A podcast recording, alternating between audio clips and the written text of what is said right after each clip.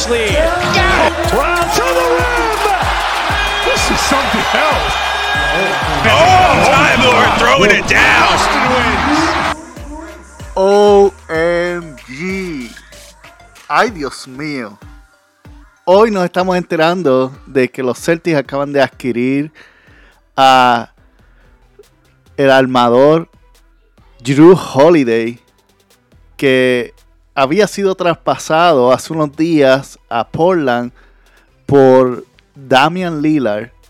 Y ahora los Celtics y Brad Steven tiran una curva inesperada en la NBA que ha puesto las redes sociales, los medios de noticias y todo a especular y automáticamente Boston se ha convertido en el favorito a ganar el campeonato con esta adquisición, la cual le costó a los Celtics Marcos Brogdon, Robert Williams, el pick de primera ronda que adquirieron en la transacción de Marcos Smart y un pick del 2029 sin protección.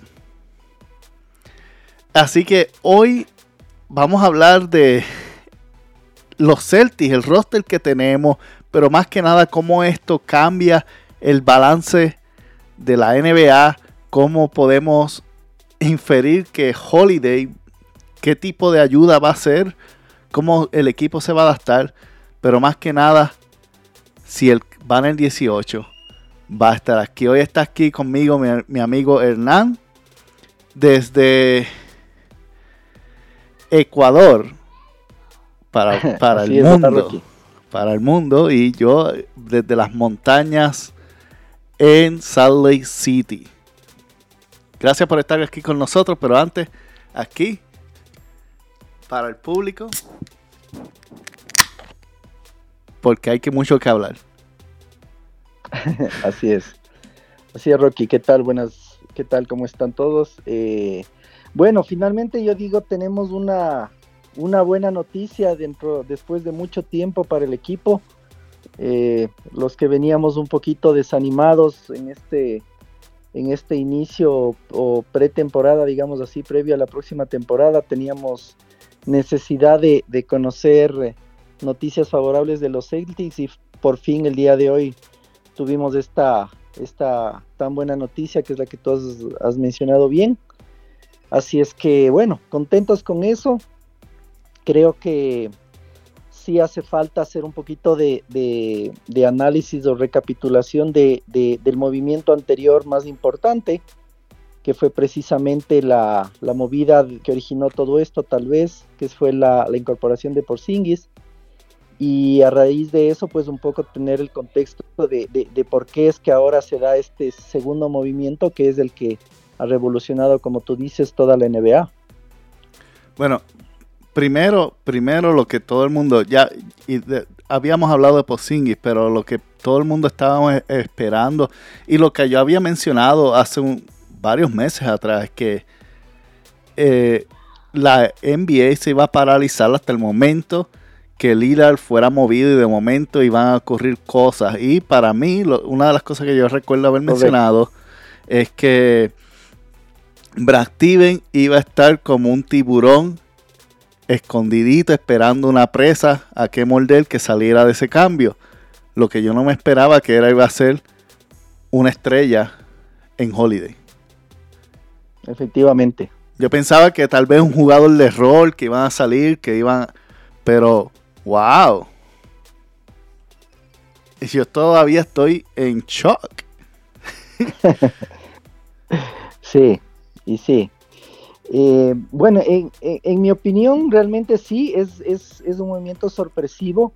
Un poco como comenzamos, como conversábamos al interno en la, en la mañana temprano. Eh, me parece que de una u otra forma, y por eso mencionaba lo de Porzingis, sí es una consecuencia de ese primer movimiento porque no nos olvidemos que para darse ese primer movimiento se habló de que los Celtics originalmente al que pensaban mover era a Brogdon, ¿no? Ese era el, el, movimiento original con los Clippers. Exacto. Y dado que ese movimiento se cae, es que finalmente termina saliendo del equipo Marcos Smart y eh, llegando por Singles a, los Celtics. Es decir, ese más o menos fue el antecedente por el cual nosotros, eh, o, Brad produjo este, esta serie de movimientos. Entonces, esto provocó, y esto también era algo que se venía conversando mucho en, redes sociales y al interno nosotros también, era que Brogdon aparentemente todo daba a pensar de que no tenía una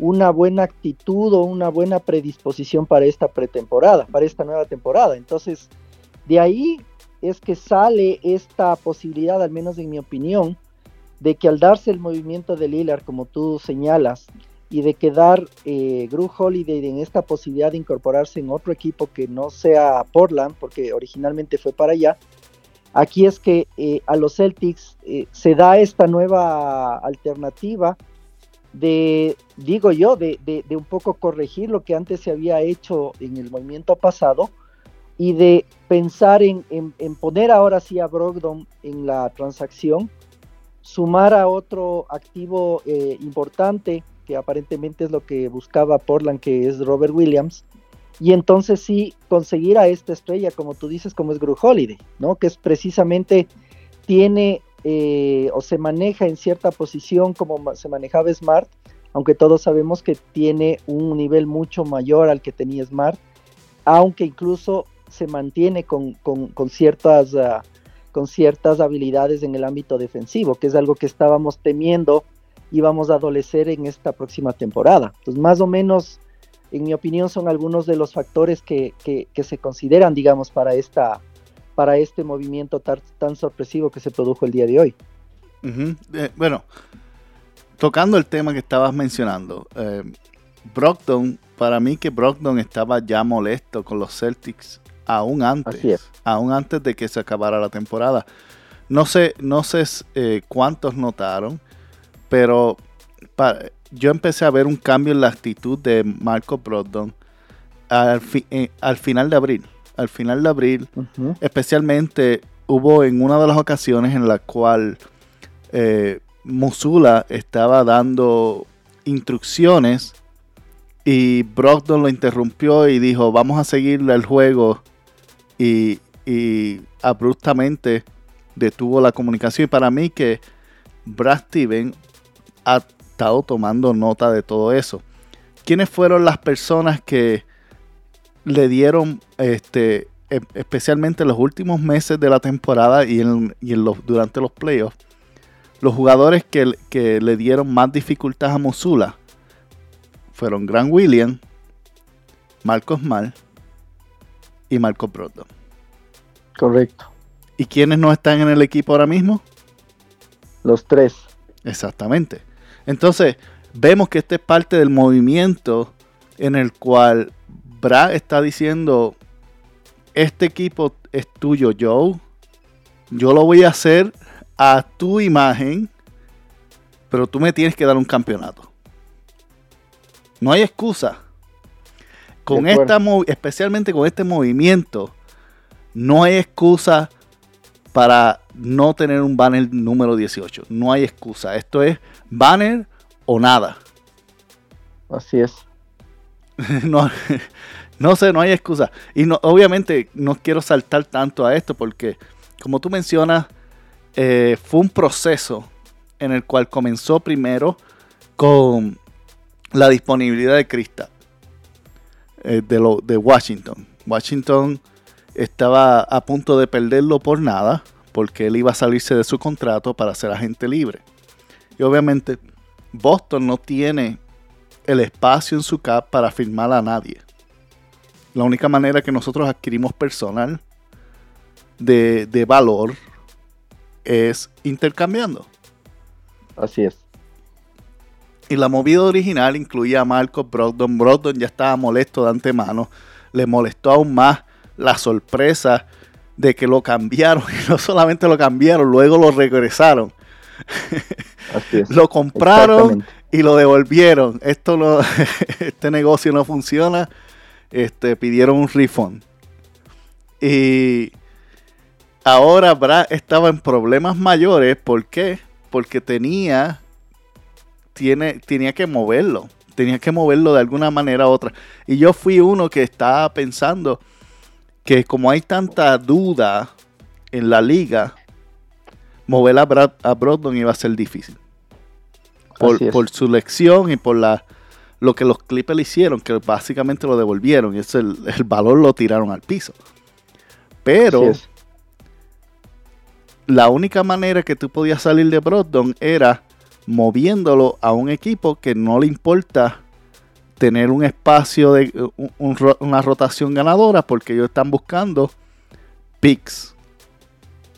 Ujú. En otras palabras, un, Así. equi- un equipo, equipos sotaneros era el único lugar donde Marcos Brogdon iba a poder.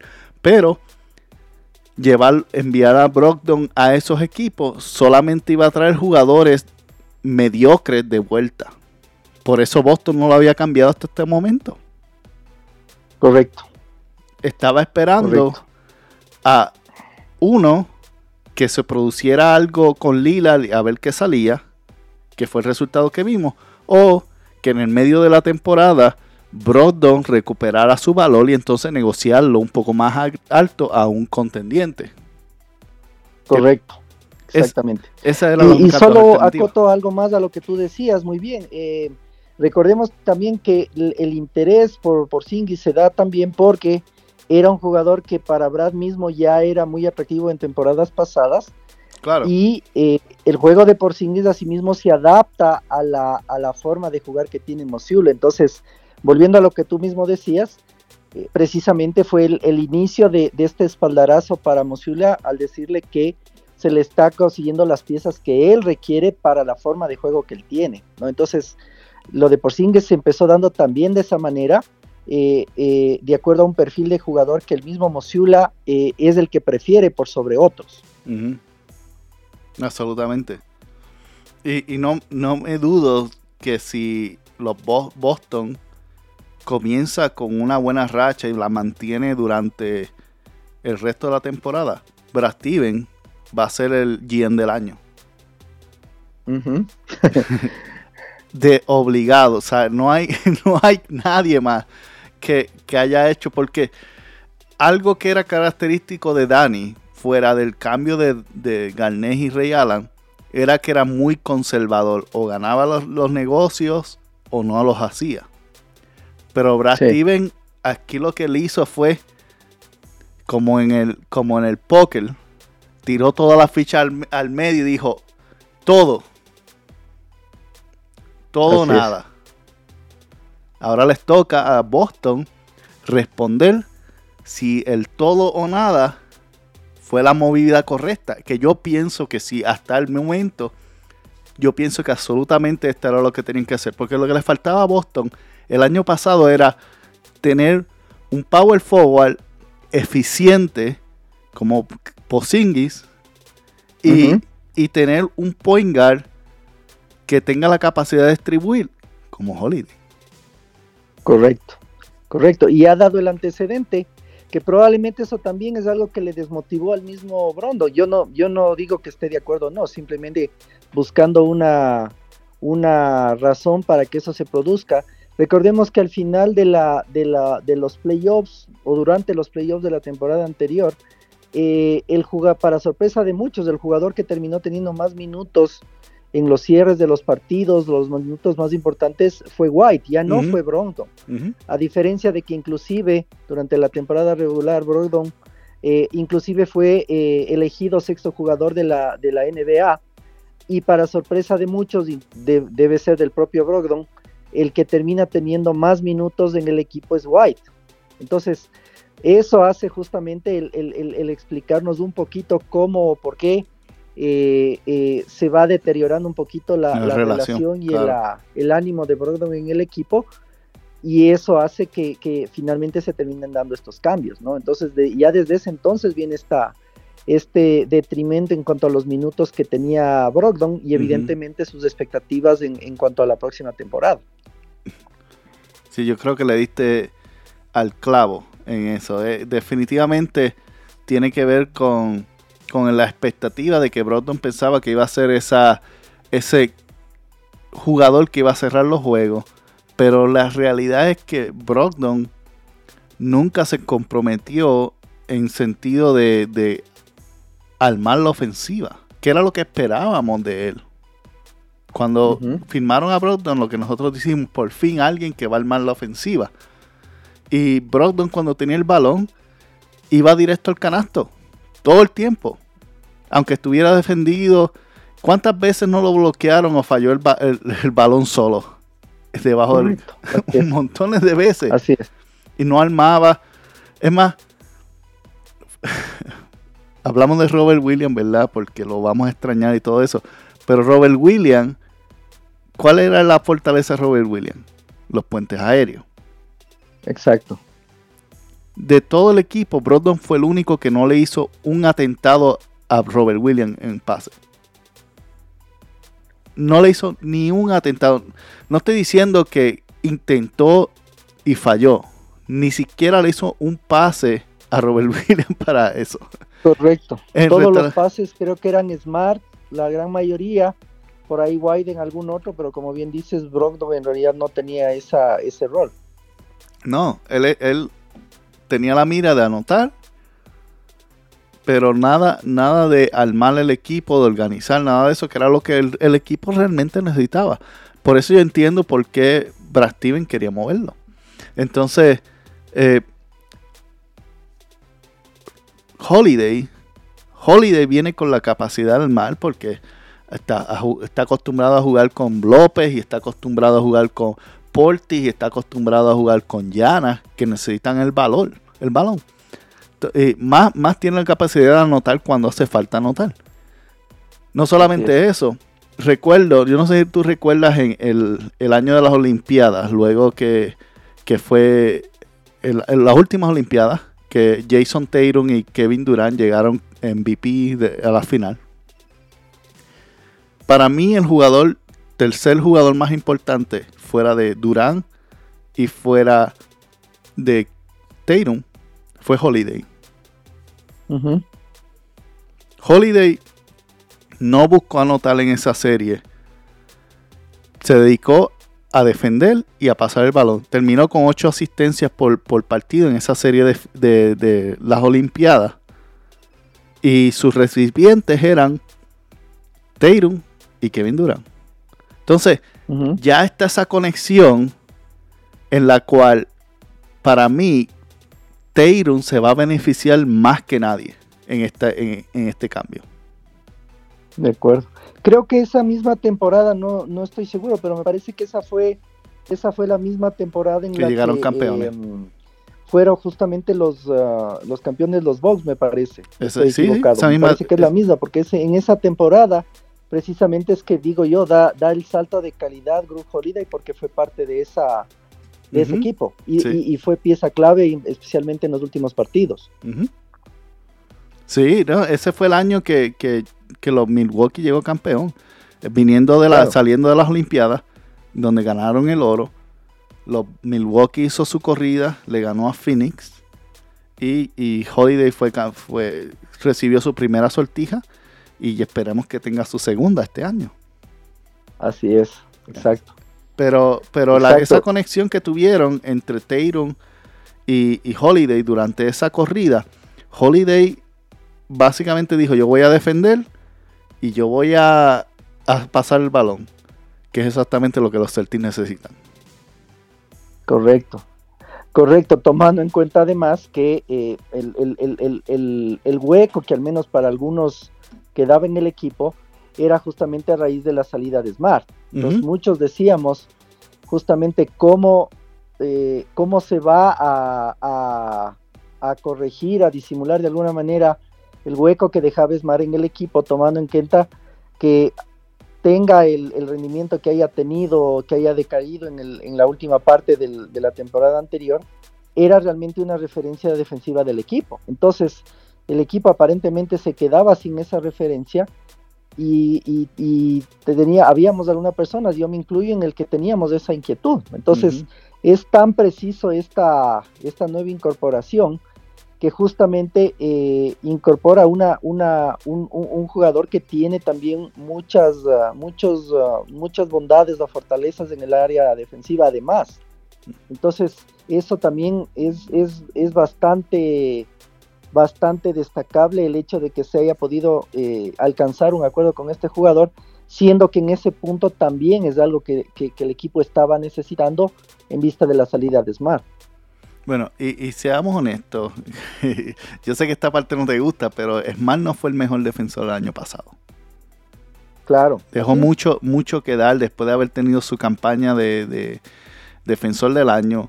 El año pasado él no defendió muy bien. En, los playoffs jugó mejor, defendió mejor, pero durante la serie de temporada estaba pésimo. Que fue lo que le dio el espacio a Derek White ganarse esa posición de defensor todo NBA. Este, entonces ahora tú tienes White que está en su pico. Jugar, especialmente en el área defensiva y ofensiva. Y lo pones al lado a Holiday y le añades a los Jay y luego tienes a Pozingi o a Al Hofford que, aunque ya el millaje se le está botando todavía le queda algo en, el tanque. Para mí que, realmente realmente tenemos un equipazo. Correcto para, para hacer sí es, es, es, un poco la, la circunstancia no me parece que es ahora sí es em, cubrir esa, esa brecha, como dijimos en algún programa, me parece inclusive que grabamos, la preocupación era, independientemente de que haya salido Smart, ok, sale Smart y fue el cambio por Porzingis y lo que sea, pero el equipo tenía que encontrar una manera de, compensar esa, esa, salida. O sea, tenía que ser algo al menos igual. Entonces me parece que en este caso dado el movimiento de, de, Lillard, como tú bien dijiste, eh, se, compensó y en este caso inclusive ventajosamente para los Celtics creo que encontraron un salto de calidad también en esa posición. Así mismo, no, este, obviamente estamos al comienzo de la temporada y nada es seguro, todo realmente no se sabe nada, pero en papel y en idea este equipo se ve fabuloso. Y no solamente eso, muchos han dicho que no tenemos banca. Yo estoy en desacuerdo con eso. Para mí la banca que tenemos, especialmente por el estilo que Musula juega, que realmente reduce la cantidad, lo único que nos hace falta es alguien, un jugador grande que tenga músculo. Ni siquiera tiene que meter el balón. Lo que nos hace falta es un jugador que tenga músculo y se mueva lateralmente bien para que pueda defender a, a Gianni, para que pueda defender a, a, Joel Embiid. No tiene que meter el balón, no tiene que hacer nada de esto, darse y falta. Eso es todo. sí. y coger, coger unos cuantos rebotes. Es todo lo que tienen que hacer, lo que nos hace falta. Por eso yo, yo estaba mencionando que Dwight Howard sería una excelente opción para los Celtics. Correcto. De acuerdo. ¿Qué, quién más tú opinas por ahí que pudiese ser una opción ya que necesitamos al menos un cuerpo? Digo, si tú estás de acuerdo conmigo.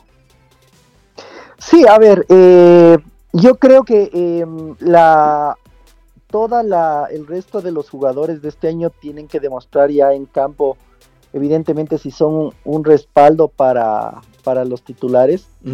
Eh, y para mí eh, sí perdió profundidad la banca con relación a la temporada anterior, porque eh, la temporada anterior teníamos nombres más consolidados, estaba el mismo Grande, estaba Brogdon, estaba Horford también que entraba y salía de la banca, Robert Williams empezó a entrar en el transcurso del año. Es decir, aparentemente una de las, de las fortalezas que tenía el equipo el año anterior era justamente la profundidad de la banca insisto, con nombres consolidados. Entonces, probablemente este año, al menos de, inicio, aparentemente, eh, funcionalmente tengamos también eh, buenos jugadores, pero el desafío es ahora que esos jugadores demuestren en cancha si es que realmente van a cumplir ese, ese rol eh, dando apoyo a los titulares, ¿no? Entonces hay que partir desde ahí para ver si es que en los papeles se cumple realmente que ellos puedan aportar al equipo y puedan darle profundidad, ¿no? Eh, creo que es por ese lado por eh, lo primero, es decir, que, se pueda finalmente encontrar esa, ese apoyo de parte de la banca, a pesar de que, como también bien has dicho tú, a diferencia, por ejemplo, de Udoca, Mosiula no tenía demasiada eh, rotación o no buscaba mucho en la banca. Entonces, como tú dices, máximo tal vez 10 hasta 11 jugadores en temporada regular. Y en postemporada ya vimos que al menos 8 juegan. Es decir, no es que Masiula es muy fanático de buscar tampoco demasiada profundidad. Entonces, eso hay que decirlo. Eh, en cuanto al refuerzo, sí estoy de acuerdo contigo. Eh, una de las noticias que también me parece que salía el día de hoy era el tema de la del acuerdo con este jugador que estaba, me parece que en los Lakers, de apellido, se me va ahorita, déjame ver. Eh, me parece que es más o menos una opción en ese sentido. Yo no lo tengo muy, muy referenciado. Este jugador. Dice Gabriel. Gabriel. Gabriel, ¿no? Ajá. Wengel Gabriel. Gabriel. Gabriel, exacto. Entonces, eh, no sé si ese un poco responde justamente a esta, a esta idea que tú tenías en cuanto al jugador alto de músculo. Realmente yo no lo ubico muy bien. Eh, otra, los fanáticos de los Lakers lo, antes de eso están lamentando.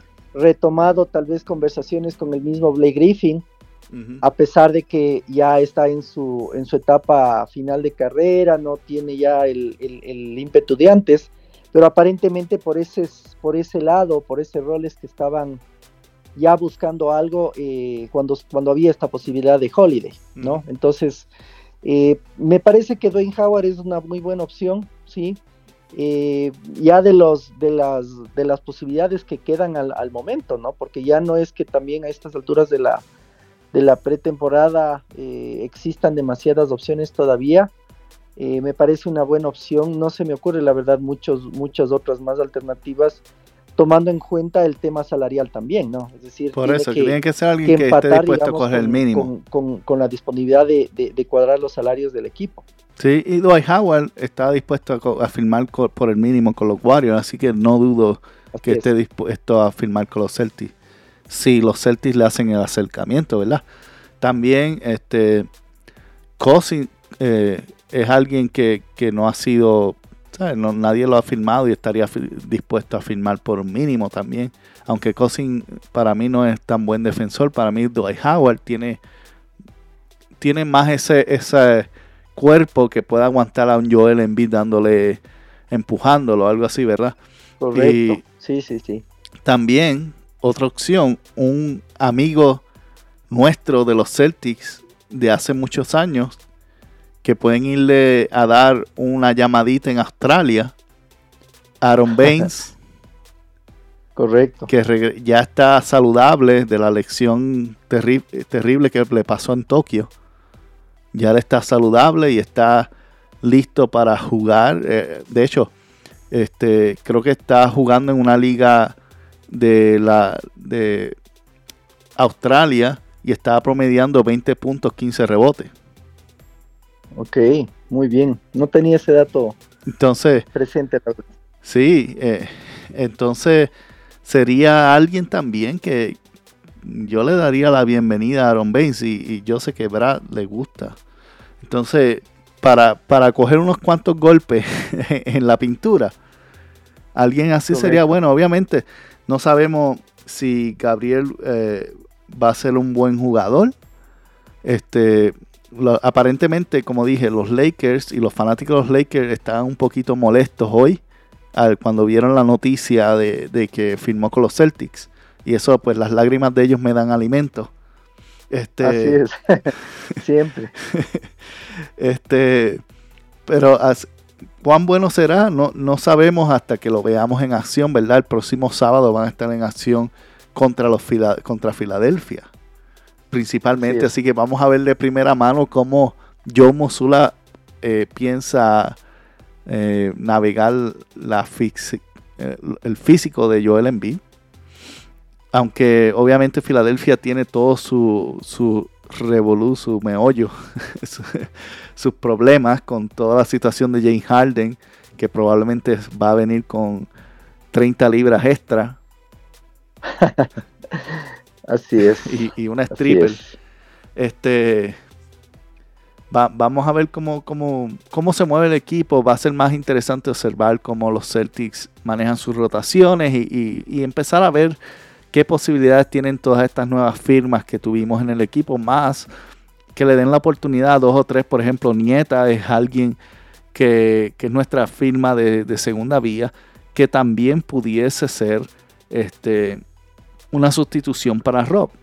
De hecho, cuando tú lo ves en, jugando en los highlights, el estilo de juego es similar al de Robert Williams, excepto que no brinca tan alto que Robert, pero en cuestión de su agilidad para defender la línea de tres, este, los rebotes y rematar, pues tiene esa capacidad de, jugar que puede ser una posibilidad tal vez ahora en medio de la temporada o en la próxima. Pero tenemos alguien ahí que podemos ir trabajando y desarrollando. Y, es cómico porque este, los Celtics firman a Charlie eh, como asistente de principal, que si para aquellos que no sabían, él era asistente principal de Budenholzer en Milwaukee. Traen a Holiday y al segundo asistente de Milwaukee, detrás de Charlie, lo firman para ser el dirigente de los Celtics Mains. Entonces, Mira, tenemos... Nos estamos trayendo a medio equipo acá. Estamos trayendo a Milwaukee, al grupo campeón de Milwaukee, a que le dé ese apoyo. Y encima de eso, pues tenemos a San Cassell ahí. Yo me siento... Correcto. Yo, además, yo puedo decirlo porque, y, Hernán es testigo, yo, yo me he sentido muy positivo con el equipo aún antes de este movimiento. Y, y Hernán es testigo de eso porque Hernán no se ha sentido nada de positivo hasta el día de hoy. Así es. Así es, y bueno, solo para, para mencionar o no dejar de mencionar el tema de las, de las personas que salieron, Brondon, pues ya hemos dicho el, el, antecedente que tenía y, y, la forma en la que estaba ya desmotivado, etcétera. Eh, el caso de Robert Williams, eh, igual, primero decir que no solamente, porque he leído algunos comentarios, no solamente para hacer un traspaso hay que pensar en lo que, lo que los Celtics les interesaría dar, sino evidentemente lo que el otro equipo esté dispuesto a recibir o, requiera recibir. Exactamente. Entonces, evidentemente, evidentemente, si era parte del, del, del acuerdo, en este caso Robert Williams, eh, por parte de los Celtics, eh, no dejemos de mencionar que, Robert Williams desafortunadamente ha tenido problemas de lesiones durante todos estos años. Eh, hasta donde yo recuerdo, no ha jugado hasta ahora una temporada completa. Siempre ha tenido sus problemas en, rodillas, y no desde la época de la burbuja, etcétera. Y no ha estado en la postemporada. Sí. Que es cuando lo necesitamos.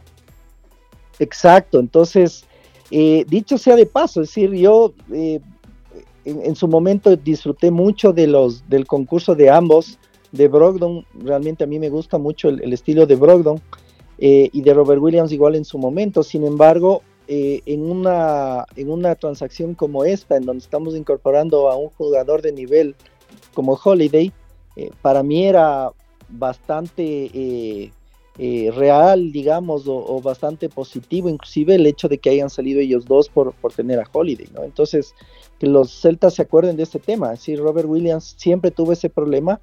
Ahora, por, esta, por este traspaso, eh, se da esta situación y pues veamos, digamos, del lado positivo del tema. Y, nos estamos librando tal vez de algo que, que, en su momento, tal vez necesitando, no hubiese sido tan fácil de traspasar a Williams justamente por este problema físico que él venía teniendo, ¿no? Entonces, yo creo que viéndole el lado positivo de las cosas, eso es, algo también importante que se puede mencionar.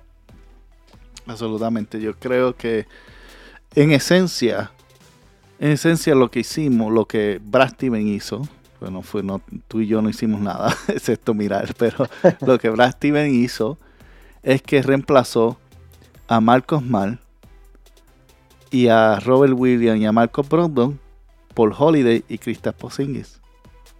Así es. sí. Y manteniendo, y manteniendo a Pritchard, que también nos, nos, hasta ahora nos llama la atención, pero a la final hasta aquí se van manteniendo, ¿no? Y es, y es otro, otro jugador en esa posición. Para, para mí, este eh, ahora mismo tenemos, tenemos, esa es, Pritchard es parte de nuestra, de nuestra profundidad. Obviamente los playoffs, el problema es que está chiquito y como cualquier chiquito lo abusan. Que es, el, que es el mismo problema que va a tener Damian Lillard en los playoffs, pero nadie dice eso. Este, Richard, pues durante la temporada regular va a ser importante para los Celtics. Especialmente para, para esa segunda unidad. ¿Y qué tú piensas? ¿Qué tú piensas? ¿Tú piensas que va a ser los Jay, este, por Kristaps Porzingis, Holiday y White comenzando? ¿O se sienta White y comienza Hofford? No, yo creo que eh, la primera opción que mencionaste, me parece que por la forma de jugar de, de Mosiula, em, eh, él no ha sido muy usuario, no le ha gustado demasiado el tener las dos... Los dos grandes. Las dos jugadores en el poste bajo como tenía antes Udoka. A lo largo de la temporada creo que muy poco vimos, por ejemplo, jugando juntos a Horford y Williams eh, el año anterior, así que por ese motivo me parece que tal vez vamos a ver más bien a entrando a, Holiday y, White, eh, los Jays y, más por Singis, ¿no? eventualmente alternando tal vez con Horford, eh, también por el tema de, físico de Porzingis, que como hemos dicho anteriormente tampoco es que, es que sea de lo mejor. Entonces, pero que me parece a mí que la alternabilidad va a ser por ese, por ese lado, en esa posición.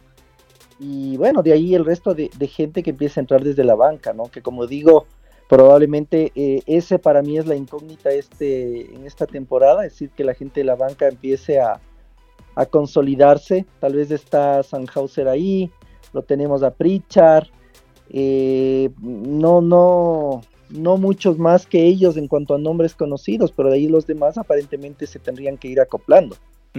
Bueno, este, para mí este, Brisset va a ser una buena opción. Eh, My High Look, para mí My High Look este, hizo una buena demostración con Charlotte. Y, especialmente cuando la última vez que jugamos contra Charlotte nos echó 25 en la cara. Entonces, eh, es importante notar eso, con 7 canastos de 3. Entonces, pues ellos dos para mí que van a ser contribuidores. Entonces eh, también está el tema de Lamar Steven que va a estar buscando tener su espacio en el, equipo. Y para mí, para mí, no se sorprendan mucho si Jordan Watch hace, hace cosas que no se esperaban. Por lo, cuando yo lo vi, yo lo vi en el Summer League. Obviamente, la mayoría de ustedes no vieron el Summer League ni nada de eso. Yo estaba allí en persona. Yo lo vi, yo lo vi en su forma de, preparación, vi su tiro, vi la forma especialmente en su, ánimo en la cancha, aún siendo un juego de Summer League. El tipo estaba, eh, es lo más cercano que, voy a decirlo desde ahora, es lo más cercano que hemos tenido desde Kevin Garnett. Ok. Es lo más cercano, el, tipo gritándole a la escoba y, y dándose puños en el pecho. Este, era todo un espectáculo. No se sorprendan si ese, ese muchachito que tiene solamente 19 años, en otras palabras, lo tenemos por buen tiempo, vaya a ser alguien que, que, pueda cambiar la corriente de un partido simplemente con su energía. Y, y, más que nada tenemos también a Cornés que ha sido sólido. Así es. Cornés ha sido sólido a través de eso. Y Brad también, nuevamente, hay que, sigo, sigo echándole flores, porque Brad ha sido brillante. Y, cuando digo Brad también eh, me refiero a todo su equipo de trabajo, ¿verdad? no hace eso solo. Pero Brad tiene a Lamar Steven, a Svi Makailu, a Barton, a Cornet en contratos no garantizados. En otras palabras, si alguien mejor que ellos aparece, los corta sin ningún tipo de repercusión a los contratos. Ok.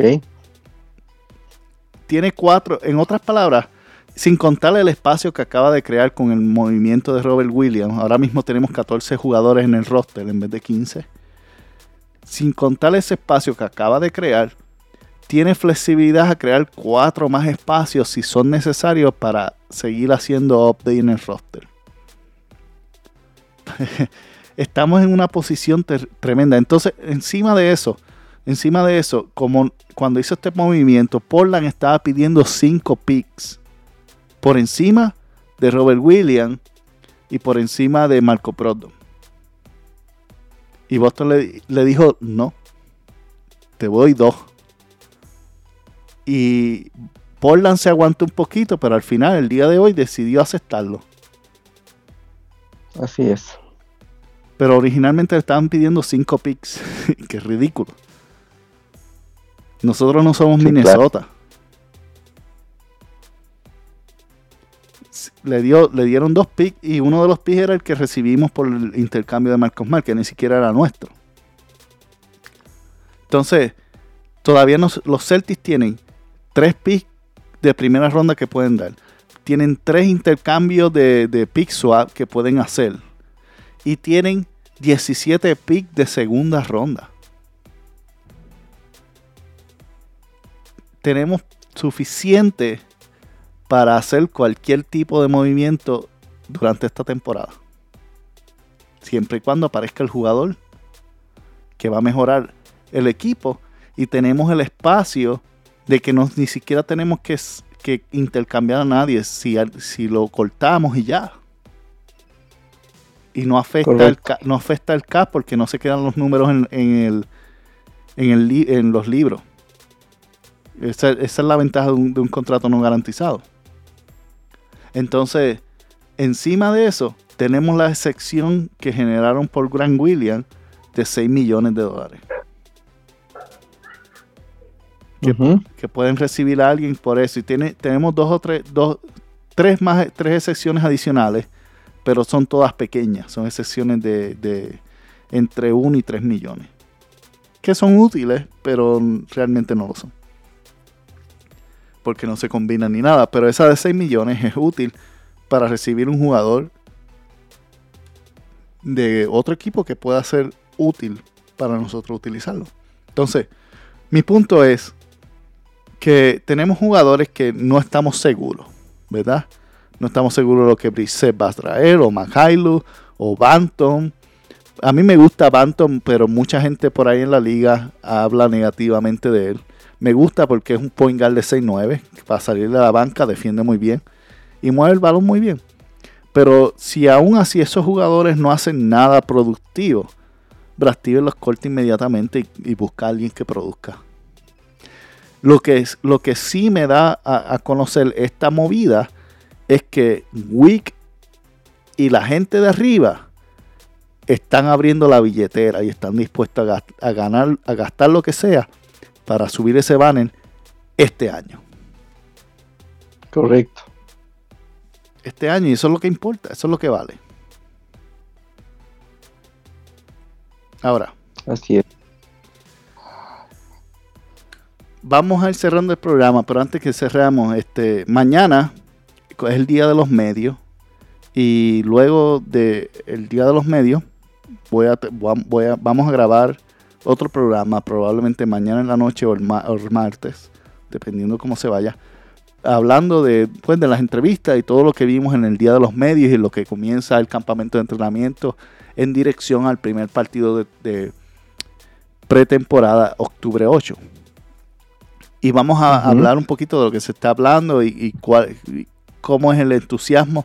Una de las cosas importantes que hemos visto este año, que no habíamos visto en la temporada anterior, y yo lo mencioné en el podcast anterior, es la relación y, la, la- comunicación, el encuentro que hemos visto entre los jugadores, en el cual Jason y, Jalen practicando juntos, Paul Pierce envuelto, este, San Cassell y Derek White entrenando juntos, este, al Hofford y junto al resto del, del grupo en Boston temprano. Todos los Celtics estu- estuvieron en Boston temprano practicando, desarrollándose. Cuando se acabó FIBA, Krista llegó también a unirse, han estado jugando diariamente, entrenando y todo eso. Entonces, es una vibra de, de seriedad de equipo de campeón que no lo hemos visto desde que estaba el Big Three. Y para mí eso es importante. Y no solamente eso, ayer la foto que salió anoche, eh, ayer, que eh, Derek White, eh, Jalen Brown, Paul Pierce y Garnett juntos. Es, algo que aunque algunos digan ah, simplemente están juntos, no. Esa relación es importante porque el resto de la temporada, cuando Jalen Brown se siente un poco de esto, hey, Garnett, ¿qué tú hiciste en aquel momento que te sentiste así? Hey, Paul Pierce, ven a practicar con nosotros un tiempo. son, son cosas pequeñas que en la mentalidad, porque el problema que los Celtics han tenido no es el talento, es la fortaleza mental. Así es. Y para mí, tener ese apoyo de la gente con, con capacidad y peso para ellos, porque son jugadores, entienden lo que está pasando. Nosotros no sabemos nada, hablamos mucho de lo que pensamos, pero realmente no sabemos nada. Otros jugadores que pasaron la misma trayectoria y lucharon y llegaron a subir un banner, ellos sí saben lo que están hablando. Así es. Y, y ahora mismo los Jay tienen acceso directo y comunicación a ese grupo que les pueda impulsar a dar el paso que necesitan. Y yo, por eso yo me siento, me he sentido súper optimista con lo que he visto y ahora, eh, ahora más que optimista, ahora estoy este, completamente convencido de que este es el año en el cual subimos el banner 18. Sí, bueno, es, es eso, ¿no? Es decir, tal vez complementando, eh, efectivamente, además de todas estas, uh, de toda esta química que existe con, inclusive con, con gente que ha sido valiosa para el equipo en, en, el último campeonato, la incorporación de Holiday. Y bueno, yo solamente diría que eh, están dadas las circunstancias ahora sí para que Masula no tenga ninguna excusa, como dijiste, y, y finalmente ahora se pueda obtener ese banner, ¿no? Es decir, ya eh, el año anterior efectivamente él, entró prácticamente a última hora, no pudo armar el equipo, ya tuvo su primera experiencia inclusive en, finales de, NBA, así que ahora sí las cosas están en orden, creo que con esta fuerte incorporación el equipo está mucho más fortalecido, está bien rodeado con, con gente de experiencia, no solo miembros del staff, sino jugadores ex figuras del, del, mismo, del mismo equipo. Así que está prácticamente todo dado como para que este sea finalmente, ojalá, el año del, del famoso Banner 18. Y con eso nos despedimos. Este, mañana, luego del Día de los Medios, posiblemente vamos a estar grabando, si no el martes, vamos a tener un episodio nuevo donde vamos a estar hablando de todo lo que mencionaron y todo lo que se habló.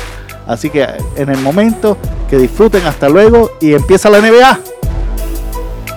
Si te gustó este programa, recuerda que te puedes suscribir donde quiera que lo descargaste o donde quiera que lo escuchaste, Anco.fm, en tu plataforma de podcast favorita. Y también ah, recuerda suscribirte a nuestro Facebook, seguirnos en Mentes Celtics con Rocky Ruiz o a través de nuestro grupo Mentes Boston Celtics. Te esperamos en el próximo episodio y compártelo con alguien más.